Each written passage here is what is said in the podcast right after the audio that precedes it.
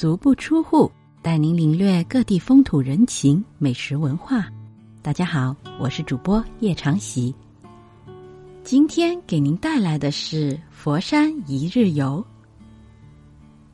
如果你是第一次来佛山，那么我一定会先带你去佛山祖庙。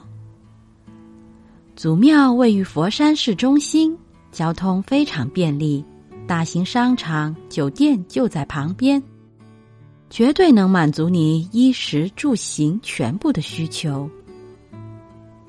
佛山祖庙始建于北宋元丰年间，因其历岁久远，且为诸庙之首而得名。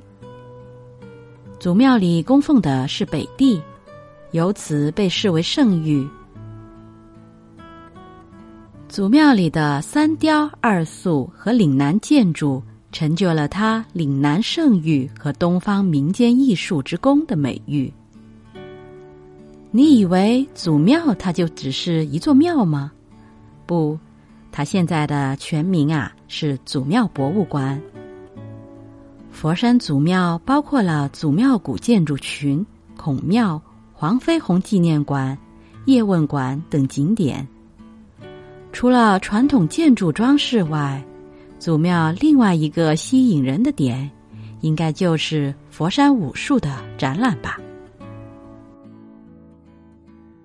叶问馆里收集了武术宗师叶问的珍贵照片和信件，让你可以更深入的了解他。而位于祖庙三门北侧的黄飞鸿纪念馆里，不但有他的生平，更展出了关于他的小说、电影、戏剧，甚至漫画。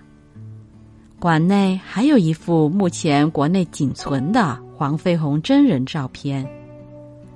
很多游客到这里都会和大师的照片来个合影。另外，在电影里经常出现的十三姨，她的真人照片啊也陈列在馆内。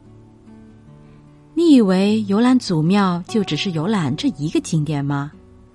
不，在祖庙背后的岭南天地啊，会带给你更多的惊喜。岭南天地毗邻佛山祖庙。这里有着大片的清末时期的岭南民居风格建筑，其中不乏珍贵的历史建筑：霍尔墙、青砖屋、石板路、雕花屋檐、蜿蜒街巷等等，每一处都极具象征意义。沿街商铺不断，咖啡厅、陶艺店、文艺杂货铺等等。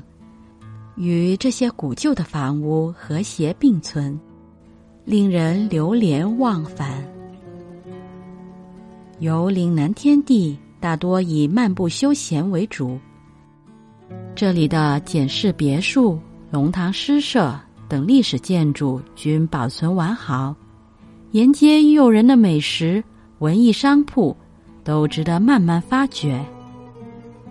白天。这里有老屋和郁郁葱葱的古树，等到华灯初上，在霓虹灯的照耀下，这里又显现出了城市的时尚感，非常的有意思。好了，今天的介绍就到这里，感谢您的收听，欢迎订阅，咱们下期再见。